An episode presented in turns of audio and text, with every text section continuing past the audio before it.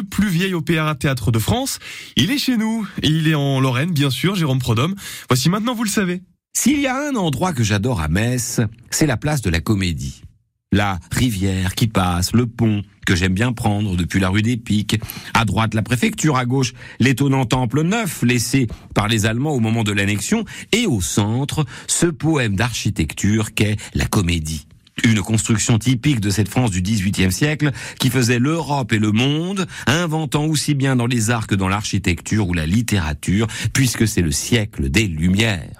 C'est au maréchal de Belle-Île qu'on doit cette belle idée de euh, la place de la comédie. Il faut dire que ce gouverneur des trois évêchés, dont la capitale était Metz, aimait le moderne de son époque et l'urbanisme. On lui doit par exemple la volonté de la place d'armes et, euh, on lui doit d'ailleurs aussi la mairie de Metz. On lui doit donc aussi la création d'une comédie, autrement dit d'un théâtre, sur une, plage, une place qui était déjà aménagée par la ville de Metz sur l'île du Saulcy en 1732. L'architecte de la comédie est un il s'appelle Jacques Auger.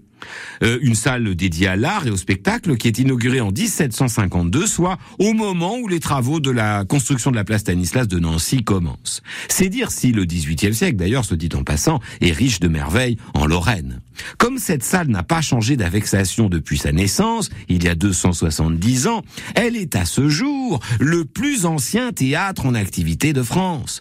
Elle a depuis vu défiler l'histoire de Metz, puisque c'est par exemple sur la place de la Comédie qu'on guillotinait pendant la Révolution. Eh oui, 33 têtes ont eu la façade pour euh, décor de leur dernier regard.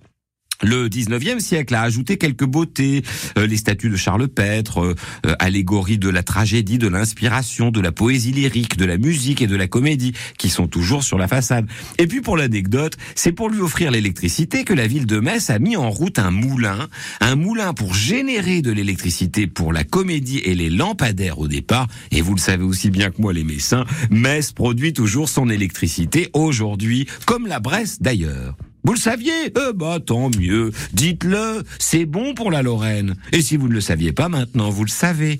C'est à Metz que se trouve le plus vieil et le plus beau opéra-théâtre de France. Et puis à propos de théâtre, si vous êtes dans les Vosges, vous pouvez faire un crochet cet été par le théâtre du peuple à Bussan. Le fond de scène s'ouvre sur la forêt vosgienne, c'est vraiment splendide. Et jusqu'au 3 septembre, on y joue Hamlet.